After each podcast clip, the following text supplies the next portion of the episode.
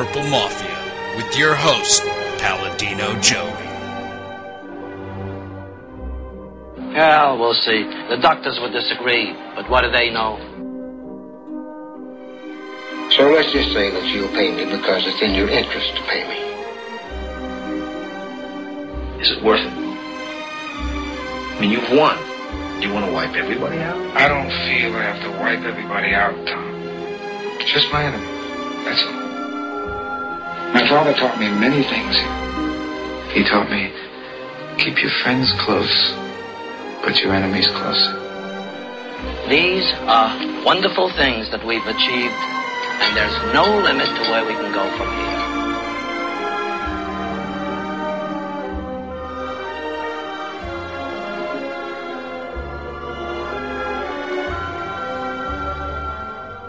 Welcome to the family here on Purple Mafia, episode number 74.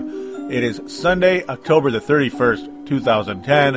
Of course, happy Halloween, everybody out there that celebrate it. Um, I don't mind the festive side of it, I don't mind the, uh, the decorations. Uh, the costumes, to me, are extremely overrated. The drinking is just another excuse to drink, and uh, yeah, all of that's overrated. Now that I've got that out of the way, Speaking of overrated, the Vikings offense um, scored 18 points today. The New England Patriots scored 28. So, yeah, that was pretty close to my original prediction when I said 27 17. That's awfully close. Change it to 27 21 in favor of the uh, 2001, 2003, and 2004 world champion New England Patriots, uh, who are now 6 and 1. Our Minnesota Vikings are now 2 and 5. Of course, we're going to review the game. No kidding. There were no phone calls today. Yet again, the second show in a row without any phone calls. We went from two calls on one show to no calls on two shows. So that's a that's a bummer. Um, not complaining though to the callers out there. You guys are awesome. You listeners out there. Just hope that you will please call in soon. Um, first and foremost, before I get really started with things, Purple Mafia is available on the sportstuff.com and on iTunes. Appreciate you all very much again for downloading and listening to this show, which is, of course, episode number 74. Oh, bah, bah, bah, oh yeah, this was uh, this team. Right now, watching this team is like being at work. Uh, yeah, all lot of you out there say it might tell me, you know, might want to tell yourself you love your job okay, you love your job, but still, work is work, right? This is like work. Man. it was like work watching this team. And of course, you know, covering them, I got to watch the game. I can't just uh, turn on Tales of Destiny for the PlayStation or or go somewhere else. Uh, no, and no, I'm not the type that wants to go somewhere else anyway. I'd rather watch the game. Um, that's why I'm behind the mic. I would rather watch the game because it's just it's not even about being a fan. I enjoy being a well, not professional yet, but you know, a kind of a being professional about it, watching it, enjoying it, covering it, and being as objective as I possibly can. And I'm going to try to be as objective as I possibly can, um, without offending Viking fans that think we're all fair weather fans out here. The people that would dare, dare to say that the offensive line's not doing well, that would dare to say that Brett Favre is struggling, that would dare to say Randy Moss isn't catching the ball, that would dare to say Randy Moss isn't getting open. I mean, what else? What else? That would dare to say that Madieu Williams has returned to his 2009 form of football. Oh my God, did that ton of bricks land on the floor today? Madieu Williams. Madieu frickin' Williams. okay, yeah, it's Halloween. That's about it, though. Um, I don't care if it's Halloween. I don't care if it's Christmas. I don't care if it's Thanksgiving. I'm here. I'm doing the show, and I'm not. I'm not pleased with the outcome. I'm not pleased with the I'm not a pre- pleased with the product. I don't understand the product. I, I, I don't understand it. Um, we'll get further into that later. Though, then again, at the same time, why am I mad? Why am I mad? I predicted them to lose. So, yeah, I guess I'm not mad. But at the same time, I'm mad for you guys out there. I am. I, it hurts. It hurts. It hurts being five yards away from the Super Bowl to having five losses in seven games. You know, what, six months later? I, I just can't believe it. I just can't believe it. And now we're five minutes into the show, or about that, a little more than that. So, yeah, there's your number five. I guess that's the theme today. Uh, which, I don't know. I just, I'm suffering, man. I'm suffering for you out there. I'm suffering on my own as well. I want to win too, folks. I want to win. So let's just get to the gist here. Um, oh, or continue on the guest. I basically am there already. First and foremost, one other thing. Again, the call in line is, you know, bummer, nobody called. Life goes on. It's just fun. It adds to the show. Uh, the Twitter's back full circle today. I kind of maybe overdid it a little bit, but uh, I did it. I did what I did. Um,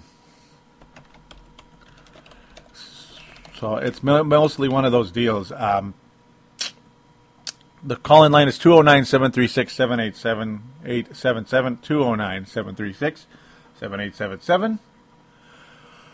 It is a voicemail. Do treat it as such. Mention you're calling it Purple Mafia state your opinion, question, comment, shout out, all the above.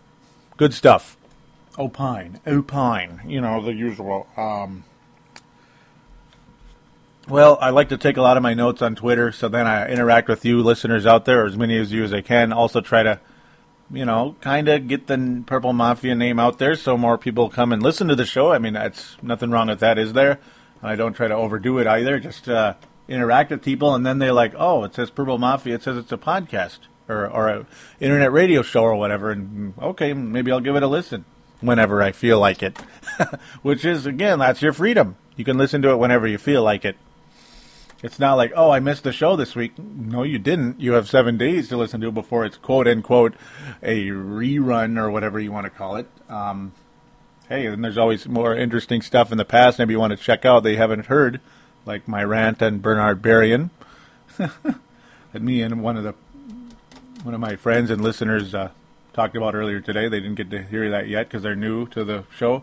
Uh, yeah, twitter.com forward slash Purple Mafia Show, twitter.com forward slash Purple Mafia Show. So let's get to that guest immediately. All right, screw around too much longer and bore you out there. Yeah, what a game. Mm. You know, it looked kind of encouraging. It's like, hey, hey, this team actually looks kind of good so far. Favre was uh, very sharp today, and yes, he was. He was very sharp. And yes, of course, we're going to get to what happened to him, unfortunately, and uh, try to keep as updated as we can here on the fly. Because uh, who knows what news is going to come out, though. Um, I think you guys have a pretty good idea what's going to happen with Brett Favre. I think you have a pretty good idea. I think he's going to play next week against the Arizona Cardinals. I just do. I don't think it's too much of a surprise to you guys out there. Uh, he played with broken bones in his foot and ankle. I think he'll be back playing. I just do. I just do.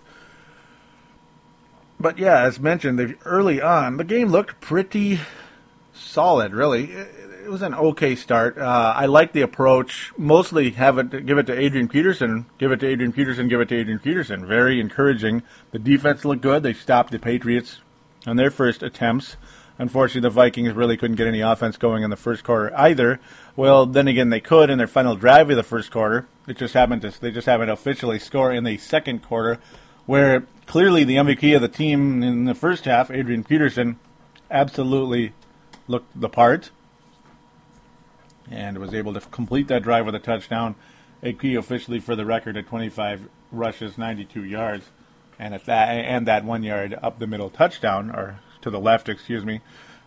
Um, he looked pretty good early on. Unfortunately, the offensive line didn't really help us much later on in the game. Unfortunately, so we'll just kind of go with that. Um, unfortunately, one stat too, like Joey's Nito stat of the night, like Ernie's Nito stat of the night on uh, TNT. I love that. I love that station. Best NBA coverage in the world.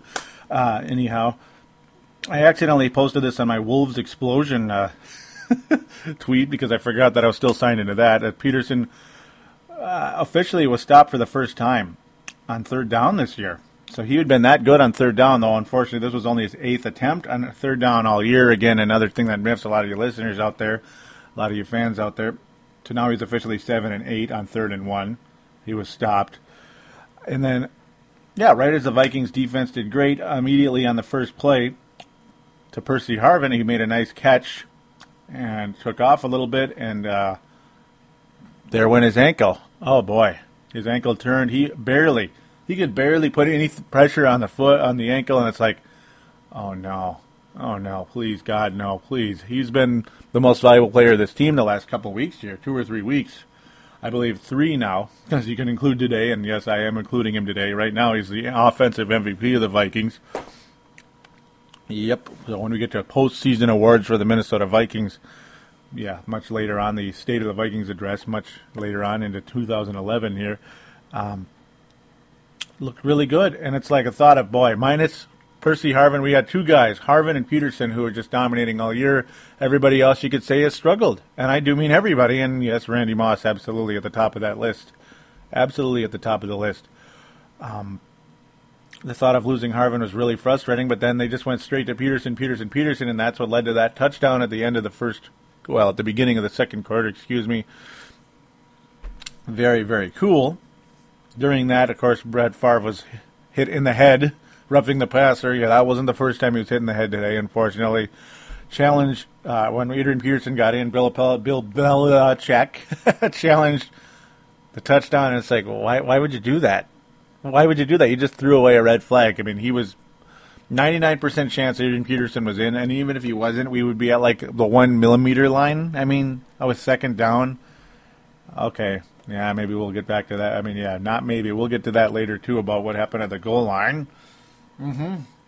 That's not the first time that's happened this year either. But still, I don't know. He was most likely in, and, and of course he was, according to the refs. So it's like you threw away the red flag. Why did you do that? Um, very strange. I was again very pleased with the play calling early on. Run, run, run. Just go get him. The Patriots defense was not really stopping Adrian Peterson at all until later.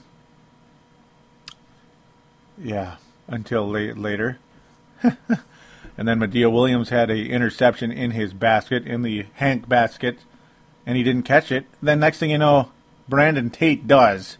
And that was what, like a 50, 40 yard reception in the end. Typical Vikings dumb luck there very frustrating. But then the best part is Brad Childress challenged it. He thought Tate didn't have possession of the ball. Well, again, another 99% chance they're going to, let's say the play stands. And it did. Great. You just threw away a red flag. Great. Thanks. So, waste of red flag by both coaches. I'm in Vikings. We're going to get to your uh, mentions right now, at least some of them. I'm going to try to kind of go with the flow here with the. Uh, try to keep it where we're at if I can. Unfortunately, it can be tough at times with the way it uh, loads. This is not the fastest deal here. Unfortunately, I'm not quite a millionaire yet, guys, or multi-millionaire. That would be a lot of fun, wouldn't it? So now there we go. All right, MN Vikings guy basically said, yeah, he said the exact same thing I did. He said typical Vikings dumb luck there. Uh, Emer commented earlier in the week. He said, I think we should give the Sacramento Mountain Lions a call to get Dante back. I love that one. He was all nice enough to post episode 72 on there. I believe he did 73 as well. Appreciate that a lot. But here we go. In all seriousness, he was with Chili on this one in terms of Brett Favre. Um, you know, getting mad at Brett Favre, that is. Chili really not calling Brett Favre out last week. So in all seriousness, I'm with Chili on this one. He needs to show people that he's the boss, not Favre, or he'll lose all respect. I'm ready to roll with TJ but don't tell him he's starting till an hour before the game, so he has no chance to overthink things. So, um, yeah, that's the other thing with Tarvaris. Sometimes he overthought thinks things, overthought things in the past. So there you go. Um, a new follower to this. I'm not sure if he listens to the show yet. Maybe he is because he ran into it. D2 Dow said hell yeah to something I wrote on there. Um, Chiefs Zone, that of course being Farzin Vousoughian, the host of the Chiefs Zone on the sportstuff.com and iTunes. Of course, the Kansas City Chiefs having a much funner time over in KC than we are right now with their 5 and 3 record. Congratulations, Farzin, if you're listening. he responded to me kind of making a little poking Bill Belichick a little bit, saying Belichick is still good. The team looks like it'll dominate in a few years, but he makes crucial errors at coach uh, as a coach at times. And yeah, yeah, he does. Uh, and again, that proves that he's human. And I agree that Bill Belichick is still good. I think, uh, yeah, with things going uh, the way they are, I think the New England Patriots are primed to make a run, believe it or not. I actually think they do have a legitimate chance to make a run, though today they didn't look all that great. They really didn't. Brent for Liberty, that of course, Brent Jacobson with a couple of tweets here. We'll get to them right now. He uh, says that he likes the old school Patriots uniforms better than the new ones, and he wants my opinion. Um, I'm kind of neutral, I guess. The old school ones are really cool in terms of, yeah, I've always liked old school things. I always do. It's just to me, the Patriots now they changed their uniform twice since then. They changed them to those kind of those other blue ones they had during the mid '90s, and I hated those. It's Just hated them when Drew Bledsoe was the quarterback. But then uh, later on, right about the time that Tom Brady took over, now I like those because that was when they won their three Super Bowls, and that just there, there's a different aura in that organization when they wore those uniforms. They went from one of the weakest organizations in the NFL that never won anything, just patsies the same red uniforms that got whooped by the 85 Bears. Congratulations again to Dylan Richardson on that one, uh, who's, of course, a Bears fan.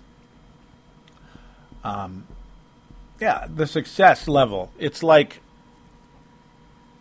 the success level. It's when you had no success in one and you had tons in another. That's kind of where I am at in that. And being the Patriots are my second favorite team, I kind of have a little bit more interest in those.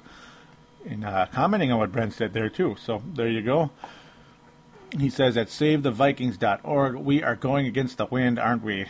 I suspect the freak will get the ball more in the second half. And unfortunately, he didn't. Brent for Liberty says the worst old school uniforms are the Broncos, brown and mustard gold unis. Yeah, I agree with that. Uh, he says that the Vikings stuffed us in fourth and goal, safety time, go defense. So yeah, we'll get to that very shortly. I got I got a little ahead of myself there, so apologize for that. So here we go. There, I got things a little more set up better. Apologize for that, guys. Um, it was frustrating because how the Chiefs or Patriots, excuse me, right away did score. Basically, immediately did score after uh, after that uh, the after that Madieu Williams deal. Apologize, I had to kind of get the mentions going there. It was uh, definitely a bummer indeed as the Patriots tied the game almost immediately. So of course, yeah, I got distracted on the chili challenging thing, and then we started talking about uh, Bill Belichick. But yeah, that was kind of weird. Uh, we tied the tied it immediately. It was kind of crazy. Also, I was thought I'd note that Bill Belichick used his last time out of the half with about 11 minutes to go. I thought that was kind of strange as well. Moorhead, there we go. Uh, Moorhead of the Patriots, or Woodhead, Woodhead, not even Moorhead. Yeah, you'd think Moorhead would sound a little bit more familiar to those of you out there. Woodhead was the guy that tied the game up. I was like, what the heck? And this also was only the second New England rushing touchdown of the year. So Skol Vikings and their superb rush defense there. That just does not make them look very good. The good news is Percy Harvin is back. Looked like he was going to be out six to eight weeks the way he came off the field. And he's playing, and immediately, right after we saw him on the field again, re- receiving the kickoff, from that stupid touchdown by Woodhead. Woodhead. Oh, what? You know? yeah, Woodhead, folks. What? Yeah, that's uh, that's about it. Oh, come on, man. But again, yeah, immediately with Harvin back in the offense, they threw to him on the first play, and he caught it and took off for 21 yards. Beautiful, absolutely beautiful.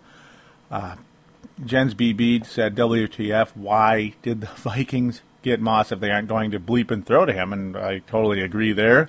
How can you not? Just unbelievable. Favre was sacked, and of course, this was on the same drive. Favre was sacked, plays just not being there. The Vikings had to punt right away, unfortunately. Very frustrating there. The Vikings then immediately got a stop right away, a three and out for New England. Vikings defense looked See, that's the thing. Vikings defense looked awfully good in the first half, didn't they?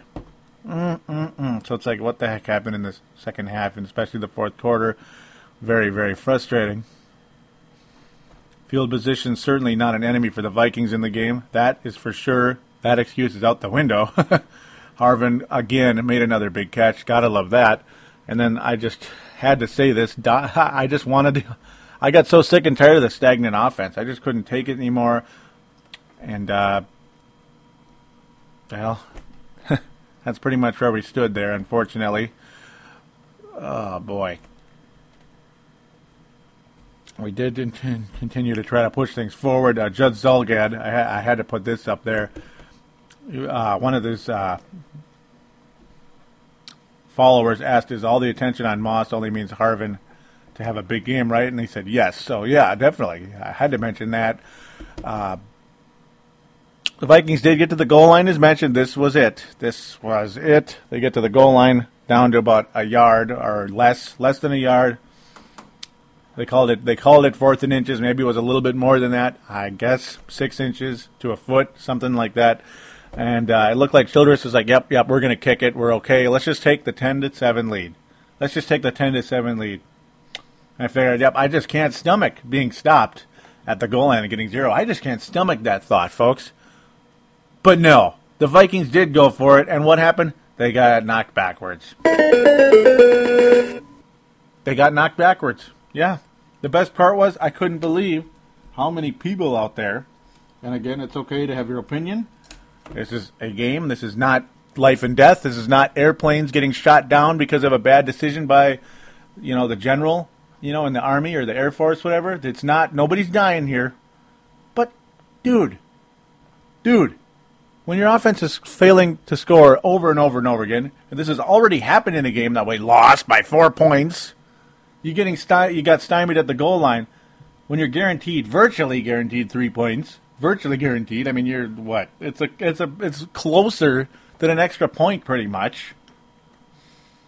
So as long as you don't bobble the snap, it's going to go in. It's a lot less likely that you're going to get through the Patriots than you're going to bobble the snap.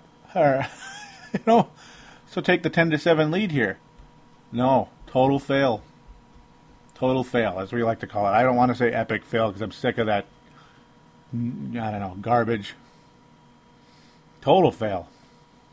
And yeah, that's where I caught up to Brent Jacobson there. Well, they stuffed us on fourth and goal. Safety time, go defense. That's about as friendly as I've seen Brent Jacobson after a play like that. I would have thought he was a little be a little more upset after something like that. That's cool. Glad you weren't too upset there, Brent. Um, I was just off the charts. And I, you know, why would you even ponder going for it in that situation? Why would you even ponder going for it?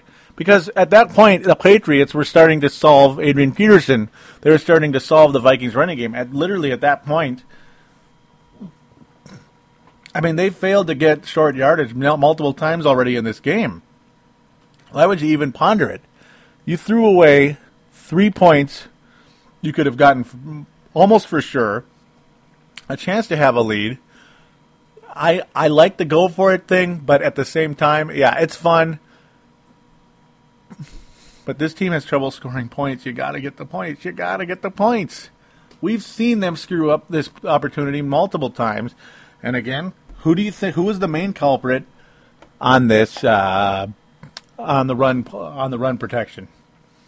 Rush protection, run blocking. There we go, run blocking. Who's the main culprit? Well, who do you think? Phil Loadholt, who has just really taken a dump this year out there on that field. I mean, Second year in the league, very solid as a rookie. He stinks right now. Just stinks. Stinks. He got convincing. He got convincingly beaten on that goal line. His man beat him and got to AP immediately behind the line of scrimmage. And it's like, great. Okay, yeah, the Patriots are only at the two yard line. Horrible field position for New England. But it's also horrible when you don't score any points when you're pretty much guaranteed points. You know? You hope you're not even getting that fourth and inches situation at the goal line anyway. You hope you get in the gall dang end zone, but they didn't. So take the three points. Take the three points. Why would you even risk it? Why? Um, so now we'll get to a mention for this play, particularly D2 Dow again, a new follower as of today says the play action would have worked. Maybe, maybe because yeah, you get you get everybody kind of getting in the box there. to stop the runner. Oh, but then maybe somebody leaves their man. Most likely they do, and you try to flip it on in there. I think that could have been the better play. Sure, yes, I think so because they were all expecting a run in that play. Um, play action probably is the best way to go, and so uh, not a bad thought there. No, it's not. Obviously, you don't just simply do a rollout, play play action, and then maybe a rollout, or hope you can have that split second to get the ball up there to try to make a to try to do an alley oop to Randy Moss, if humanly possible uh, anymore. Um, Bernard Berrian just throwing to him is one of those deals. Yeah, there was another little bit of ranting on there about Bernard Berrian. Mm, mm, mm, mm. It was uh, very tough, very tough to stomach yet again. So there you go, seven to seven. You gotta love it. You just you just gotta love it. Mm-mm-mm. I just could not believe it. Um, PMAC of, so I got to mention this PMAC of 1500. I kind of, yeah, I'll, I'll, just leave that opinion where it is right now. Um, I agreed with him what he said here, where he said, yeah, Brad Childress isn't Belichick, but he is serviceable, better than people think. And yeah, I said, yeah, at least Chili's better than Denny. And that's my stance. Chili is better than Dennis Green. Yes. But the frustration level's getting high, and I'm going to continue in that as we get near the end. Vikings did have a nice solid drive again. Airdine was taken out on third down. Third and two, so here we are back in that same situation again. Not quite on the goal line. As the Vikings failed to get uh, get the first down on third and two. It was fourth and one. Vikings failed there. I mean, but for some reason, yeah, the Vikings decided to throw the ball on that play. They tried to throw the ball into the end zone to Randy Moss, or was it Bernard Berrian? I don't even care who it was. It was one of those two, which is like gambling at this point. It's like rolling a dice, hoping that it's six, basically. It's like a one in six chance they're going to catch the ball the way things are going right now. Be it the defense is too good, it's just too good, or they just can't catch the ball, or Favre can't complete it. It's one of three things, and it's getting really stupid. It is. Um, Lake Henry Lake commented about, hey, you know, what are you going to, you know, to some one of the, uh, as KFAN people like to call them, rubes. His comment to him as well. What are you going to blame Childress for the incompletion? Come on, people. And no, it's like no, I'm not blaming Childress for the incompletion. I'm questioning the decision there to throw the ball. Um, you took Adrian Peterson out. Yeah, he's seven of eight for the entire year on short yardage situations or third down. So do it. And no, and yes, I understand. Excuse me. Yes, I understand. He might have been stonewalled again for the second time of the day or third time of the day. Excuse me. But maybe I think you have a better chance there than kind of throwing it a very inaccurate pass, a just a messed up, broken looking play in the end zone. It looked kind of stupid. But the good part was this is the part where I don't agree with uh, dis excuse me, don't disagree with Brad Childress. we kicked the field goal. Whew. We kicked the field goal this time. Yeah, we didn't go for it on fourth down again because we were in the red zone. Yeah, we no, no, we weren't at the goal line, but it was only like a fourth and one. But we kicked a field goal, so the Vikings took the lead. It felt nice for 30 seconds because the very first play of the next Patriots drive was thrown to Brandon Tate, and he burned Madieu Williams so harshly. Madieu Williams, excuse me, Brandon Tate owes Madieu Williams about $6 million for today's game.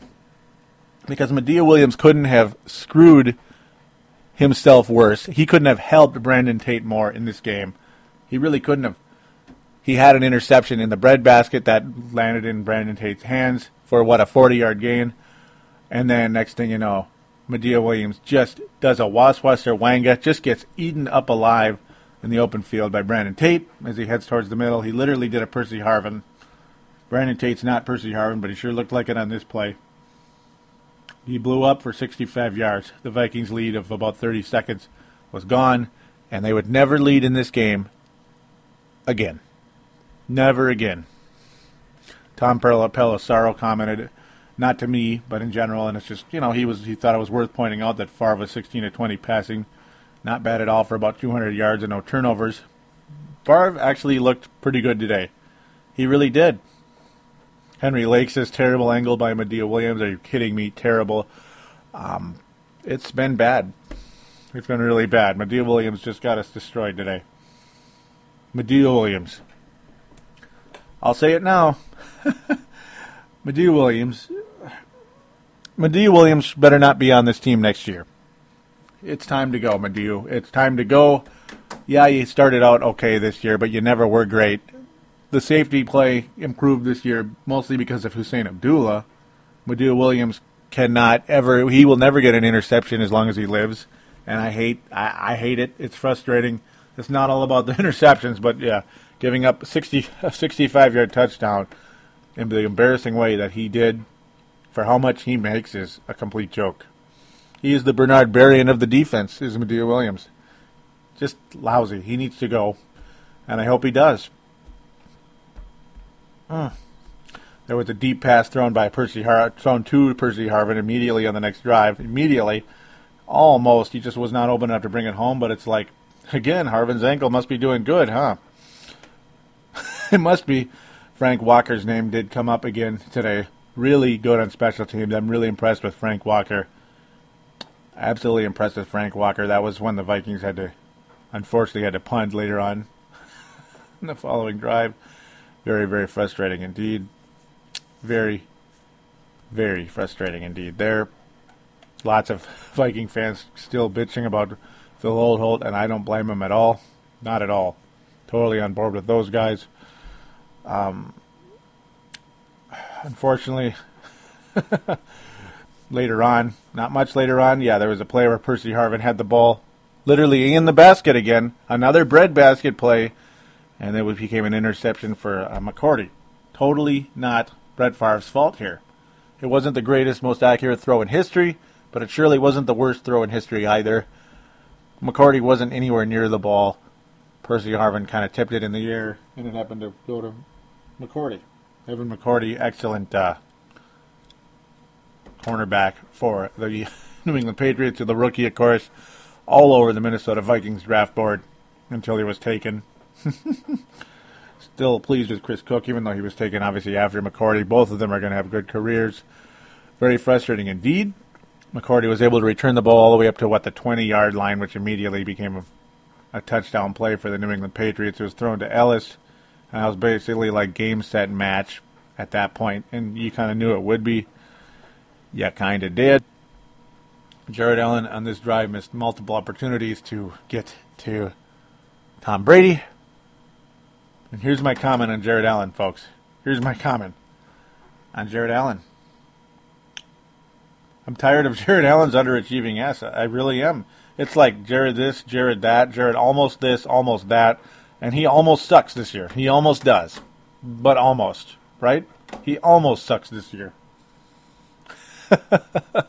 Jared Allen has been a huge frustration this year, folks. Very huge frustration. I just cannot believe how invisible he's gotten this year. I already ranted on last show. We'll just kind of leave it there. It's uh, it, it is what it is.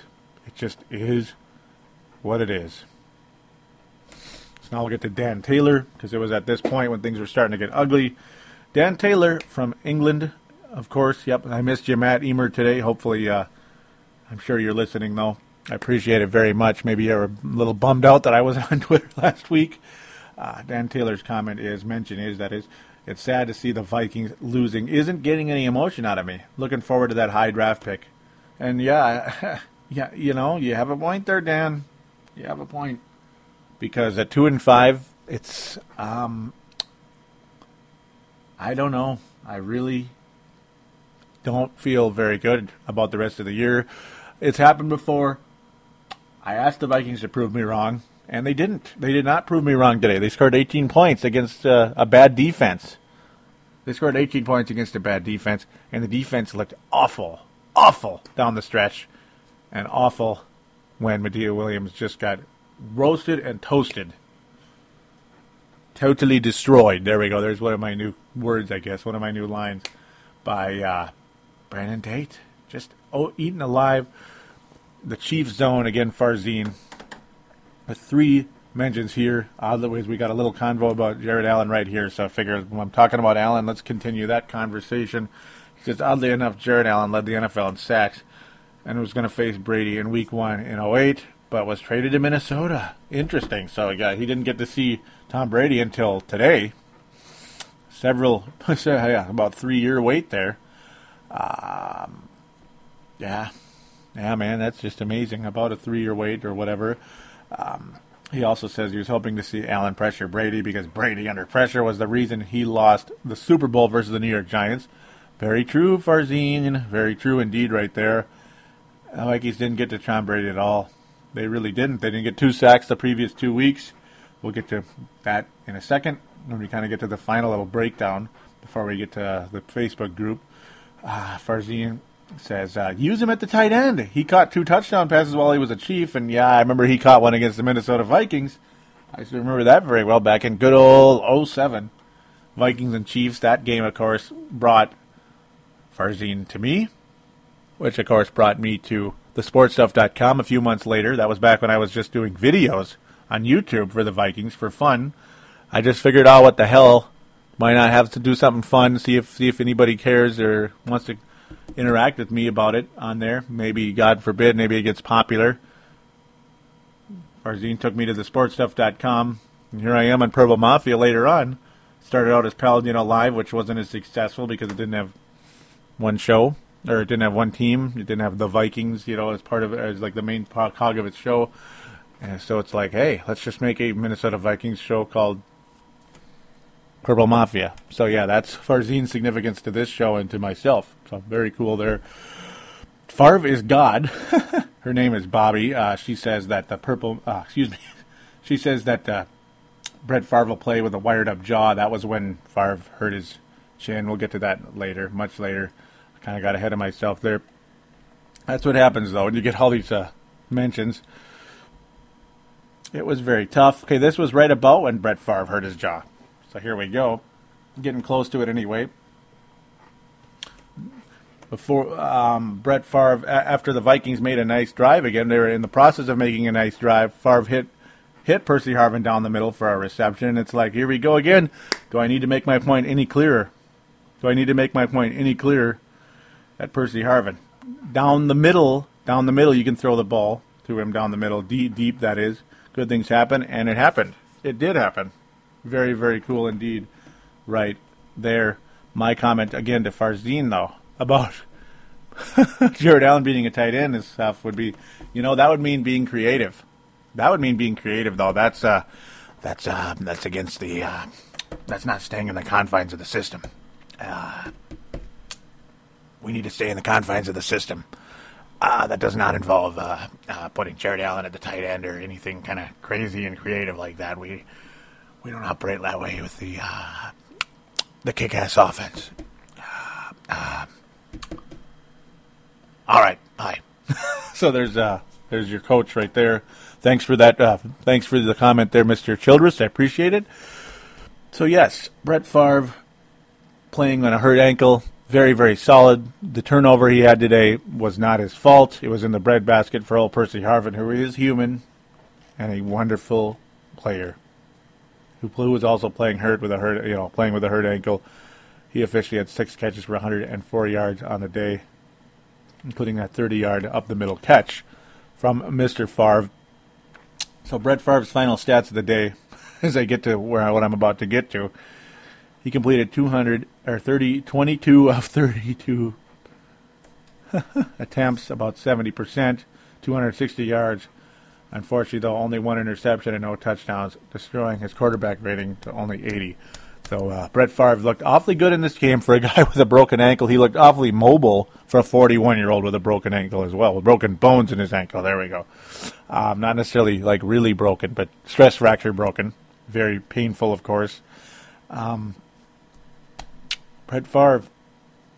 Brett Favre. Yep, this would be his last play of the game, maybe his last play for a little while. They got to Favre. He was hit very hard, unfortunately, by the New England Patriots. I like to use the talk like that. I'm sorry.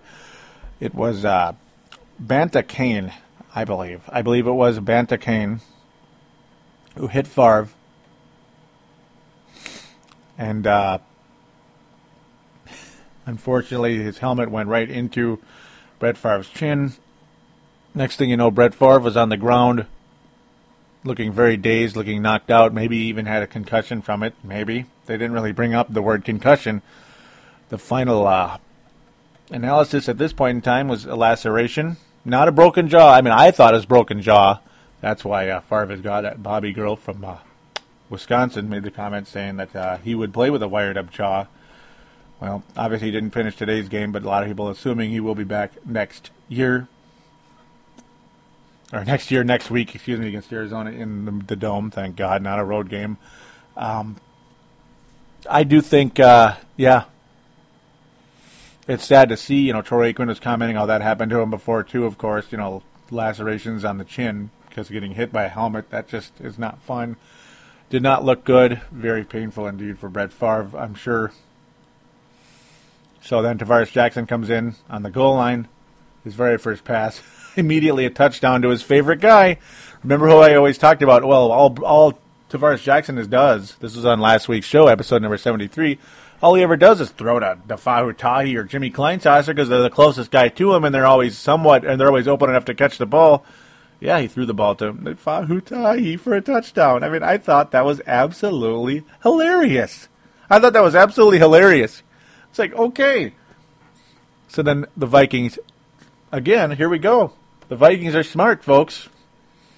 They learned from last week. You're down by four points. So the microwave, as I like to call him, Tarvaris Jackson. Now that, I was asked about that as well today. What's the microwave? Why are you calling him that? Well, it's like being hot off the bench. Tarvaris Jackson is the microwave. He's hot off the bench, like uh, Vinnie Johnson of the Detroit Pistons was in the 1980s and early 90s. The microwave, the microwave T-Jack, because I always thought about that kind of, you know, Tarvaris Jackson seems to be at his best when he comes off the bench in the middle of a game. He's the microwave. So I gave him that nickname. I know it's copying something from 20 years ago. Hey, but I, I'm the one that called him that, so wink, wink, ha ha. He's the microwave. Nothing wrong with that. Um, and yes, he does seem to play his best when he comes in in the middle of a game, like he did for Gus Frerotte when Frerotte hurt his back a few years ago in 08. He dismantled a very talented defense with Detroit and an even more talented defense in Arizona the next week. But we'll leave that where it is, and quite ironic how that took place. That's kind of weird. but yeah, his next pass is a two point conversion again as mentioned, as I said, uh, why would you just kick an extra point when you're down by four or five points? Why not go for two and attempt to get within three so it's a one possession game or one field goal game, excuse me. You don't have to score a touchdown to tie the game up if it's, say, late in the fourth quarter, which it was kind of getting to be sooner or later here. Um, oh, it was, it could have been. It would have, could have been, we'll say. Mm. But he did get the two point conversion. This was to Percy Harvin, a interesting choice that it was kind of like an alley oop to Percy Harvin. You don't really think of Percy Harvin as an alley oop type of receiver, but it worked in this case. We'll take it. Tarvaris Jackson two for two with a touchdown and a two point conversion. You got to think he's about the highest quarterback rating in history, at least for those two passes. yeah, about a 160 quarterback rating there. Um, but then the Vikings defense the Vikings defense. This is what it was all about. Make the big stop. You're only down by three. It's the fourth quarter. Everybody on your feet, baby. yeah, okay, whatever. The fourth quarter, make the big stop. You're within three. Get the big stop. Let's tie this, or maybe even win it with Tarvaris Jackson in football immortality, New England. Yeah, it's kind of a cute thought. Cute. But anyhow, it was a nice thought. It was a nice dream the Vikings defense didn't resemble the Pittsburgh Steelers. They didn't resemble that excellent defense we saw most of the season. When the Vikings needed big stops, they got them. Not always when it matters, though. Funny how that works. Uh huh. The Vikings defense resembled the Arizona Cardinals when they simply needed to make a stop to win the World Championship in 2008. The, the Arizona Cardinals defense totally blew it and let the Cardinals down. They let Kurt Warner down in that great offense. Um, not that the Vikings offense is great, but just saying, This was this was the defense. This was the team's calling card this year. Was making the big stops. The defense, the purple defense. It's just very very frustrating indeed. Very frustrating indeed there. Because the Vikings thought we thought maybe we had a stop, but then Asher Allen beaten on that third down play, and I mean beaten badly. Just not a good player is Asher Allen right now. He just isn't. First down after first down, the Matador Madieu Williams, that's his nickname, so there's another nickname for you. You got the microwave for Tarvaris. You got the Matador for Madieu Williams. Toro, Toro, Mr. Brandon Tate. Toro, Toro. Great. Um, but that's the best part. That's the best part because you know what I hate more than anything is the defense played well all day, played well all year. But when you need to stop, and you need to stop right now to potentially save a season, that's really getting scary here. We could be three and four, not a good record, but still potentially within striking distance in a very disappointing NFC this season. Very disappointing NFC. But no, they didn't make a stop. They didn't make a stop at all. They got eaten up. They look like the Arizona Cardinals. Total BS. Dan chimes in about the very porous uh, timeouts, very bad clock management by by Brad Childress during this Patriots, the sustained Patriots drive. Very sustained Patriots drive. A lot easier than it should have been. Could not stop the run at all. Could not stop the pass. Mostly the run though. Yeah, like who are these guys? These running backs. Dan Taylor's comment is please explain the timeouts to me. I am dumbfounded. It is before the two minute warning. Yeah, we're burning time also for the two minute warning. Just strange. Strange. So then once they got to the two minute warning, it's pretty much DOA for the Vikings. Dan Taylor again says it's nice that it's the defense letting us down this week. The variety is what makes it so fun. Yeah, it's variety. Favre let us down last week. Berrian let us down against Miami. Favre did too. um, the running game sort of let us down in, New York. I guess you could say it was kind of the running game. Yeah, mostly the running game. I'd say let us down in New York. Favre may be one of his better games of the year. Um, just it really is. It's a lot of uh, variety. The offensive lines let us down here and there several times actually. Mm. So we'll get to the final post here. Dan Taylor, uh, the final post on uh, Twitter says there's a very strong possibility of coming last in the division. Can you believe that? It's like, yeah, I can. Yeah, I can. Because execution wise, this is the worst offense in the division.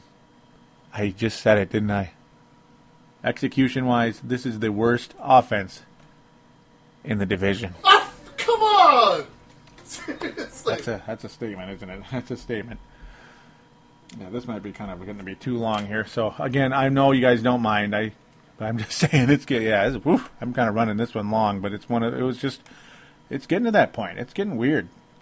It's getting weird. So let's hurry up and get to it here. let's get to the chase here. Um, what, what what more is there to say? Well, yeah, Asher Allen got beat badly in plays down the stretch. Vikings defense could not get it done. And uh, well, another big name running back for those New England Patriots. Boy, I'm sure glad that we were able to stop Green Ellis in the end zone. Oh no, we weren't. 112 yards and two touchdowns for the day, 6.6 yards per carry. Yeah, there was a challenge. It looked like his elbow was down. I agree with Childress and the Vikings. I'm glad it was reviewed by the booth. Not happy with the outcome there. Man, I'm seeing something with my eyes right now that I cannot believe. I'll mention that in about three seconds. But no, that was uh, that was weak. Very frustrating. The Vikings' rush defense disappeared big time. The pass defense, well, it's Tom Brady. What do you expect? But still, you know, who's catching the ball? Brandon Tate. Okay. Hm. That's great. Brandon Tate looked like Percy Harvin in this game. Ridiculous. Um, man, defense was terrible down the stretch. So we'll leave it at that. The Vikings failed today, 28 to 18. There's your final score. I'll mention what I was looking at right now that I just cannot believe. The Oakland Raiders beat the Seattle Sea Chickens 33 to 3. The Oakland Raiders scored 59 points last week against the Denver Broncos. Something is going on in Oakland. The autumn wind is a Raider. The autumn wind is a Raider, folks. 33 to 3. I cannot believe it. The silver and black just might be back on track again. And Wade Phillips, boy, oh boy, here's another team that's disappointing. I just got to mention this again real quick. Whooped by Jacksonville 35 to 17. Wade Phillips' career could be ending in Dallas very, very soon. A lot of people in this town, perfect segue, wink wink, could be uh, hoping the same fate awaits uh, Brad Childress and the kick ass offense. Yeah. Indeed, indeed, indeed. So, with that, we are going to get to the Facebook group and we are going to preview briefly, as brief as I can, the Arizona Cardinals game right after this.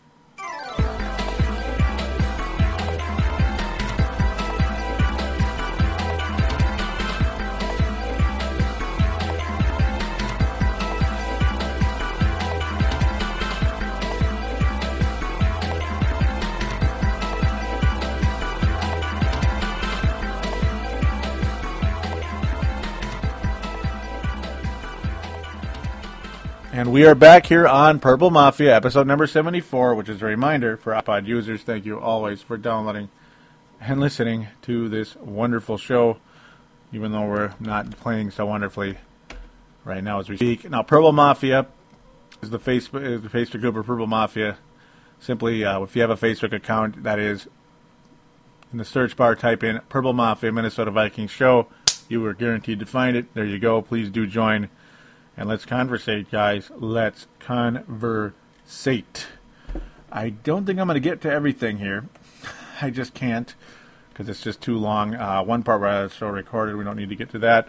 Tony L. Coleman, of course, being Twineball, responds with, well, apparently that the injury to Brett Favre wasn't as bad as we thought. Nice article there by Peter King. Nice find again by Tony Coleman. Appreciate that always. Continue to do that, Tony. We appreciate it a lot. Very nice read. I should have commented on there. Just caught up in all this other garbage.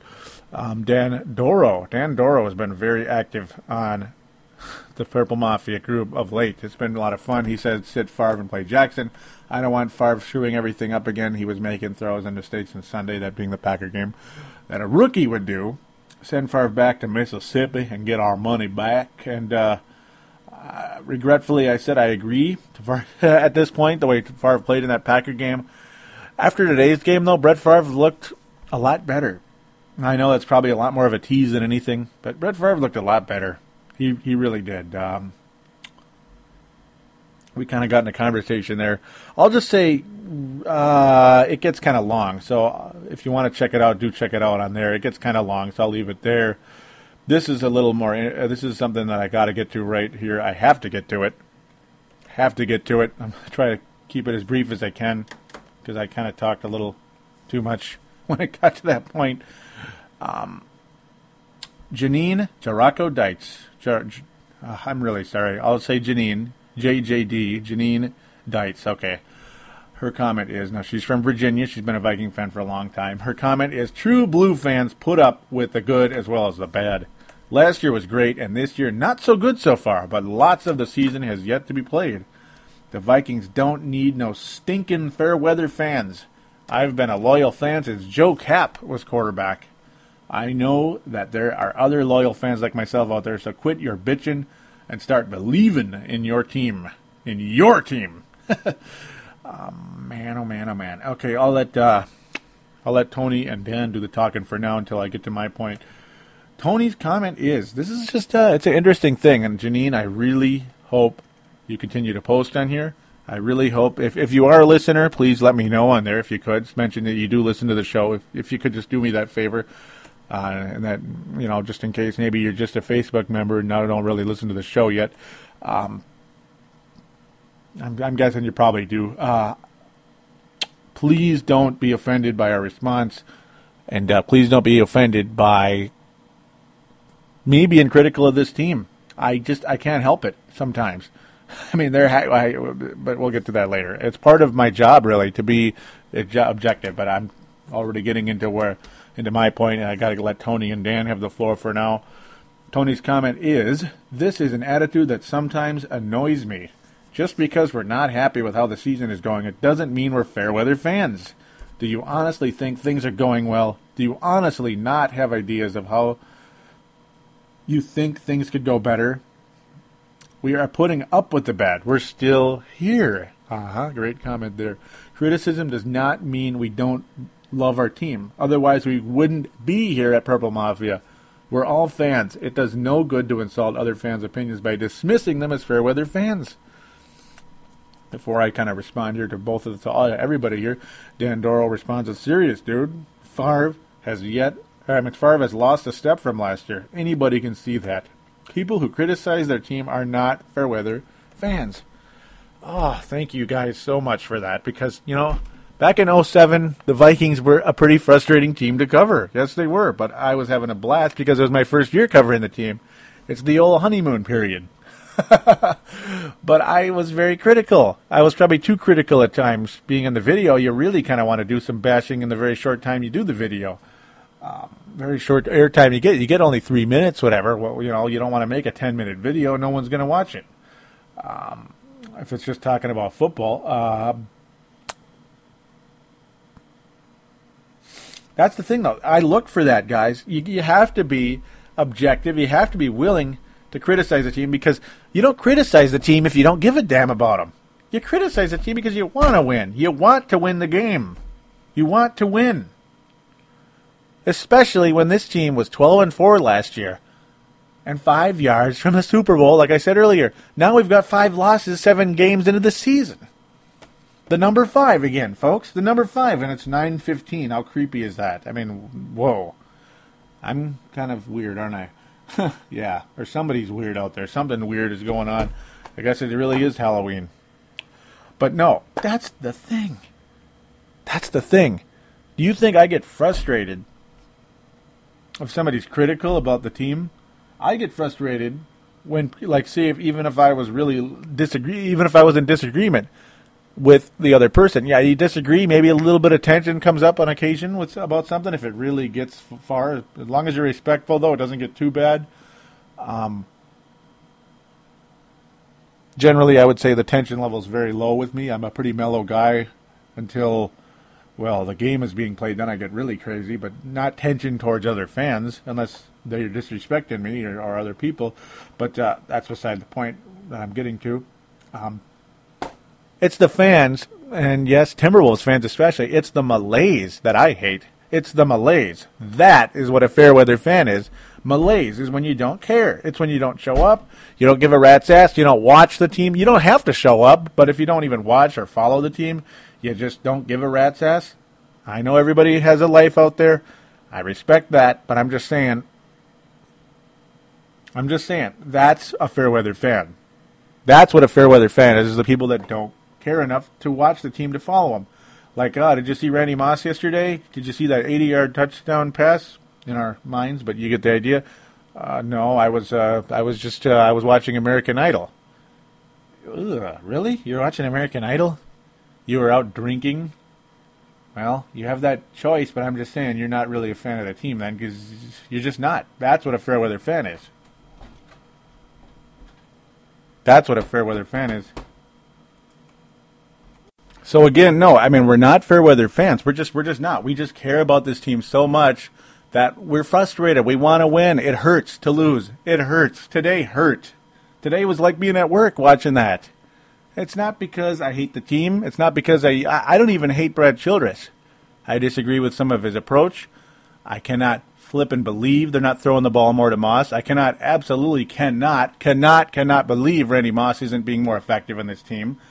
I don't know who to blame with that. If it's Brad Childress not getting the offense, not the right scheme to get him the ball, or if he's not getting open, or what the hell's, or if it's just Favre is really inaccurate, or God forbid it's all three.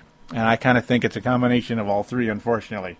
Or oh, and then oh, the defense is just too damn good. You know, it's a lot of that stuff. Um, the lack of execution, and the only victories this year were against two horrible teams. Detroit isn't really a horrible team, but they never win in the dome ever, ever, ever, ever. And uh, the Dallas Cowboys got hammered by everybody in their path this season. They got absolutely obliterated. They got killed by the Jacksonville Jaguars today. They suck. So that's kind of my deal there. It's uh, it's just it's amazing how you know th- that's the kind of team we can beat. Yeah, we can't be seem to beat anybody else. Close game or blowout. Today actually was the biggest blowout of the year. We lost by ten, which is kind of funny when you think about that. But uh, there you go. There you go. You could argue the Patriots are the best team of them all. So that's a long response, but that's what you get when you call everybody a fair weather fan when we're just frustrated. True weather, true fair weather fans are not even paying attention to the team. They're out doing something else. So there you go. Now we'll finally get closer to the end here. two only two posts to go. Very quick ones. Tony L. Coleman says, Wow, Jackson, his first two plays of the season are a touchdown and a two point conversion. Who would have thought?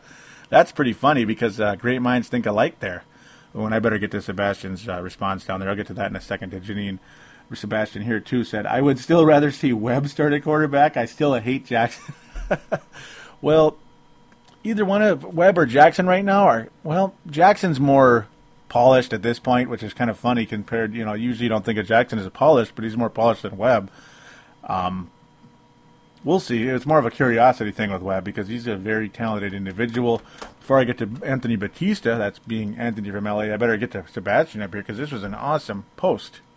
His comment is, "We are loaded with talent, and I honestly don't see why we aren't demolishing the NFL. And this very un- and this is very unfortunate, but I think we are done for."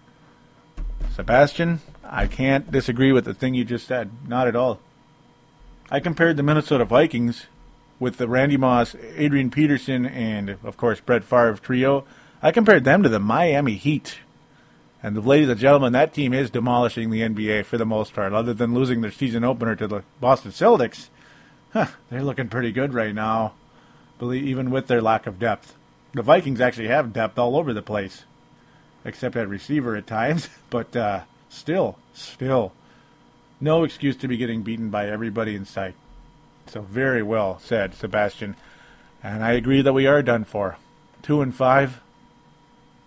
Yeah, we're in a bad division, and uh, the whole NFC is down this year, and I mean the whole thing. But I, uh, this team is not a winning football team. They're not because they don't win games in tight moments.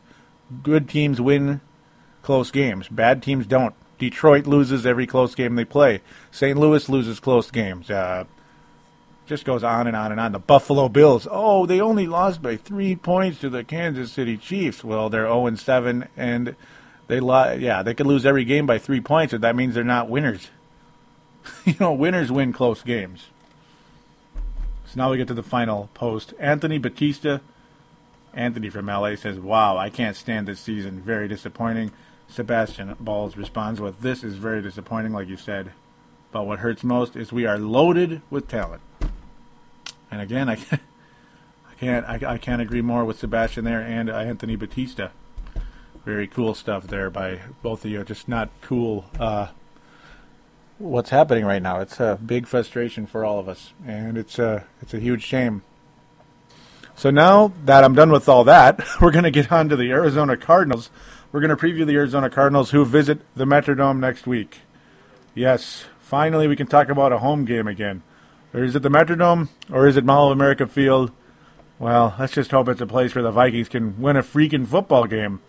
They're going against the third worst offense in the NFL. You think about the Arizona Cardinals as the this great offense. Well, Kurt Warner's not playing anymore, and uh, it's quite it's been quite the transformation over there for those Arizona Cardinals. And their defense, well, it's the fifth worst defense in the NFL.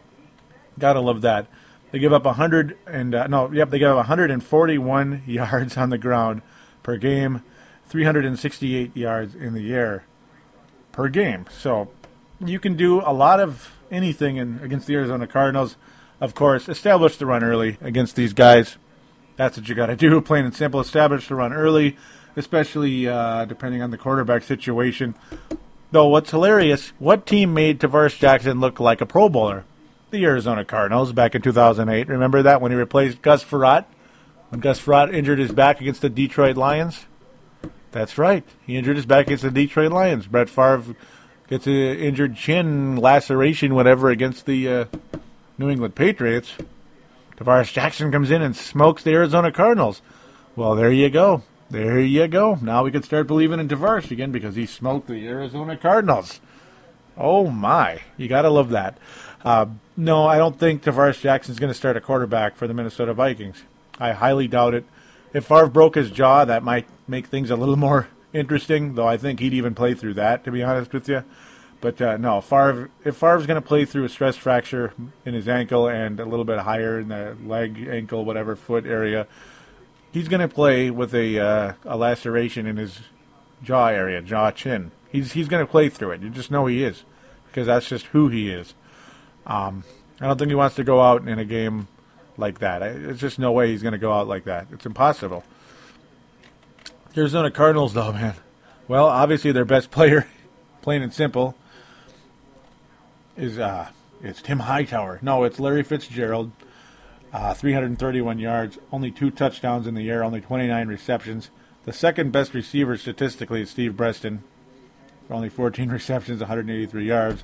I remember almost kicking myself earlier in the year for not picking up Steve Breaston late in the draft, the fantasy draft, and it's like, oh, thank God I didn't, because that's right, Kurt Warner's not in this offense anymore. It's Derek Anderson. It's Derek Anderson. They didn't keep.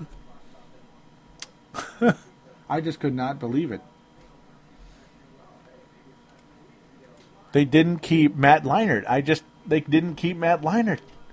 I know he hasn't really been the great quarterback in the NFL thus far, but at least you have a small chance. He he was okay, I guess. You know, they didn't keep him. Now he's over there with Dan Orlovsky backing up Matt Schaub. Dan Orlovsky, former backup to the Detroit Lions, of course, but backing up Matt Schaub over there in Houston, who they're the top team in their division in the AFC South, amazingly. Um. How about that? How about that? Arizona Cardinals, easily one of the worst teams in football. Yet they're three and four. They're actually a game ahead of the Vikings. They're a game ahead of the Vikings. I just, I got. The Arizona Cardinals are ahead of the Vikings right now. Isn't that ridiculous? Isn't that ridiculous? Yep, they lost to the Tampa Bay Buccaneers at home today, 38 to 35. They they scored points. Oh, they scored points. Oh, they gave up points. Yes, they did. Yes, they did. These Arizona Cardinals, folks, they are the team to beat in the dome this coming week. The Vikings, yes, they're going to win. The Vikings are going to be three and five, three and five after next week. How exciting is that, huh? No, not all too exciting. Derek Anderson threw two interceptions, nothing special. Max Hall came in also in this game completed 50% of his passes and also threw two interceptions. Josh Freeman had a very efficient game against the uh, Arizona Cardinals defense. Nothing spectacular, but efficient. Uh, the ground game looked pretty good. Garrett Blount had 120 yards on the ground and only 22 rushes, two touchdowns, two touchdowns, including a 48-yard scamper. Um, Beanie Wells, of course, the starting running back for the Arizona Cardinals. There just ain't much there. I mean, the only guy I'm scared of on Arizona is Laurence Maroney, and is he going to get the ball? Excuse me, Laurence Maroney, Larry Fitzgerald, and is he going to get the ball? I don't know. Though amazingly, Steve Breaston exploded. Yeah, Larry Fitzgerald had two touchdowns and 72 yards in this game, but Steve Breaston had eight catches for 147 yards. So a little surprising there, though. Tampa Bay's defense not exactly where it was years ago. That's for sure. Certainly not at all. Um, well, it's just one of those games. It's a home game. It's an inferior team. Establish the run early. Go with what you can. But I say establish the run early. Obviously, Adrian Peterson's the best player on the team. And then look for Percy Harvin on those short passes and maybe uh, deep down the middle on a few plays as well. I mean, I think you can do a little bit of everything against the Arizona Cardinals. Uh, well, what's funny is I made fun of the uh, New England Patriots running game. They uh, only they gave up their they scored their second rushing touchdown of the year of the year today and against us. And uh, at that Ellis, yeah, good old Ellis, whoever that is, right, at 122 yards, including that touchdown today. Just exasperating. I don't know. yeah, the Vikings win the game, but uh, it's like I don't want to get cocky about anything anymore. We have the best run defense in the world, and no, we don't. Well, the ba- the pass defense is solid. The secondary is nice, and no, it's not doing good either. So I don't know what to think.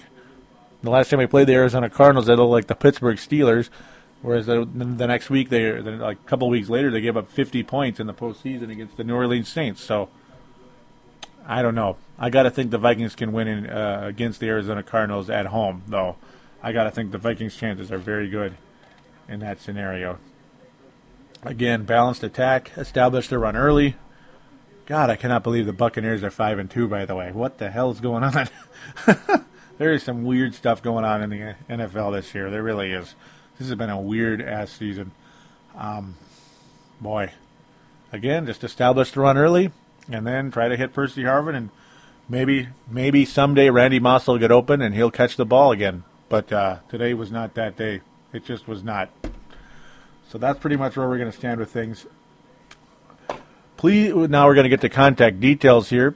The message boards on sportstuff.com. We'd like you to join those, please. That'd be very, very awesome. There's a button in the upper right hand corner that says TSS boards. Simply click on that and then click register and get your screen name and post on those boards. You can discuss with all the teams in our division and all the other divisions out there. That's how Dylan Richardson, the executive producer and creator of the sportstuff.com, was so kind to do. A very cool idea. So, uh, very, very fun way to interact on there. Of course, remember the phone line 209 736 7877. 209 736 7877. Remember, it is a voicemail. Mention which show you're calling in for, which is Purple Mafia and Opine. Also, you got the Facebook group. Type in Purple Mafia Show Minnesota Vikings or Minnesota Vikings Purple Mafia Show. In the search bar, and you'll find it right away. Simply join that. And then, of course, twitter.com forward slash Purple Mafia Show. So I want to thank you guys for listening once again.